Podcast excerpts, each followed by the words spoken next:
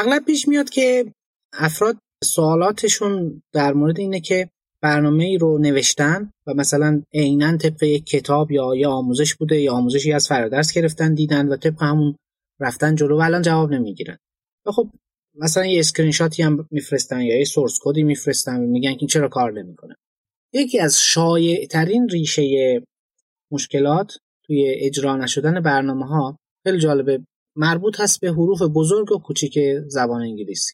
ما حروف بزرگ و کوچیک لاتین رو واقعا باید متفاوت در نظر بگیریم. متاسفانه خیلی از افراد حتی در رده های بالای تحصیلی بین مثلا حرف A کوچیک و A بزرگ تفاوتی قائل نمیشن. این اصلا جالب نیست. اولا واقعا باید اینا رو متفاوت بدونیم. حالا در نگارش زبان انگلیسی که این اصلا یک موضوع کاملا خاص و مهمیه. مثلا خب هر کسی باید اسمش رو وقتی تو هر متنی می نویسه حتما اول اسمش رو با حرف بزرگ بنویسه. اول نام خانوادگیش رو با حرف بزرگ باید بنویسه. مثلا کلمه دکتر اگر به صورت مخففه کلمه مستر کلمه کلمه میسز اینا همه باید با حرف بزرگ شروع بشن. حالا مستقل از اینکه هر کجای جمله که باشن. اسم شرکت می‌خوایم بگیم عبارت مخفف می‌خوایم بگیم. و متاسفانه نمی‌دونم ریشه مشکل کجا هست ولی این خیلی بد رعایت میشه. اصلا رعایت نمیشه خیلی وقتا.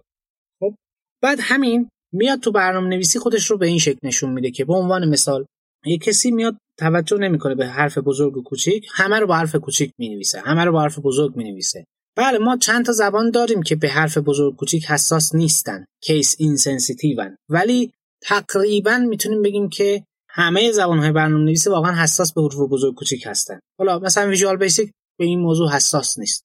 نسخه های مختلف dialect های مختلف BASIC حساس نیستن به حرف بزرگ کوچیک.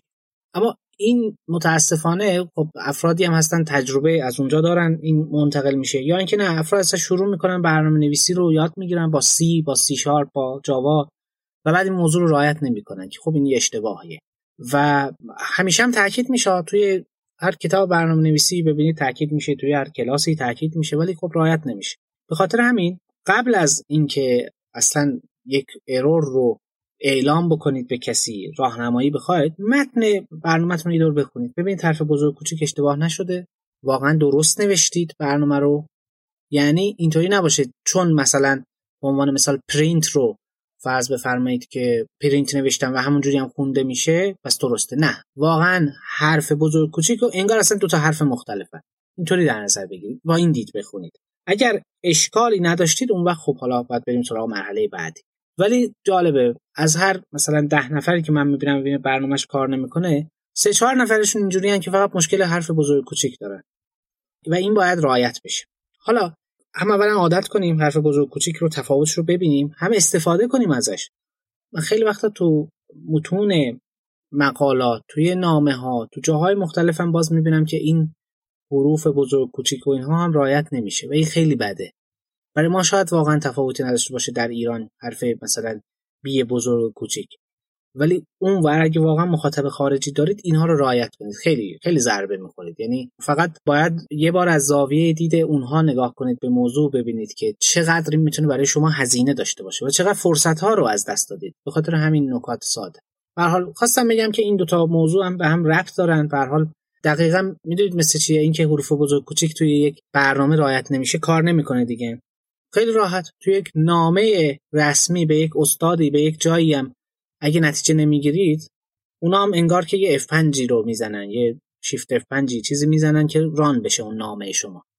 و چون درست نوشته نشده نتیجه هم نمید. واقعا به این دید. انگار که دارید برنامه می نویسید و قرار اون ور خط یک کامپیوتر اینو اجرا بکنه. این دید رو داشته باشید. و اینکه حالا یه بحث مهم دیگه که بعدها باز بهش اشاره خواهم کرد اینه که اگه برنامهتون داره خطا میده قبل از هر چیزی متن خطا رو بخونید. خیلی وقتا همون اصلا پاسخ سوال شما همونجا هست.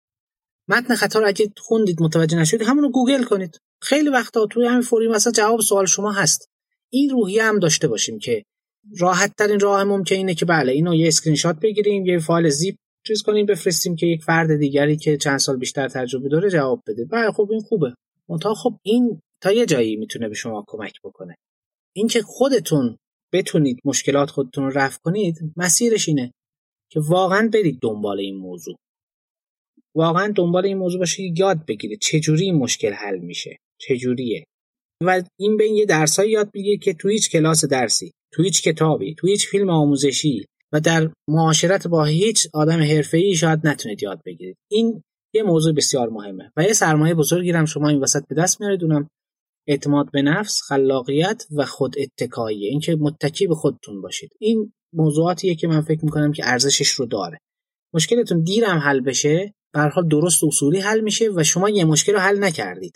جلوی بروز مشکل رو گرفتید. یعنی بعد از این مشکلاتی رو هم اگر داشته باشید یا بروز نمی‌کنن یا اصلا به محض مواجهه با آنها سریع می‌تونید حلش کنید. یعنی یه موقع شما یه مشکل رو حل می‌کنید یه موقع است که نه. هر مشکل در آینده هست بخش اعظمش رو از همین الان حلش کردید گویا. به حال این موارد بودن که خواستم توصیه کنم و مطمئنم برای خیلی از افراد هم می‌تونه راهگشا باشه. اگر خب به اندازه کافی تمرکز و همت داشته باشن روی رعایت این موارد. موفق باشید. خدا نگهدار.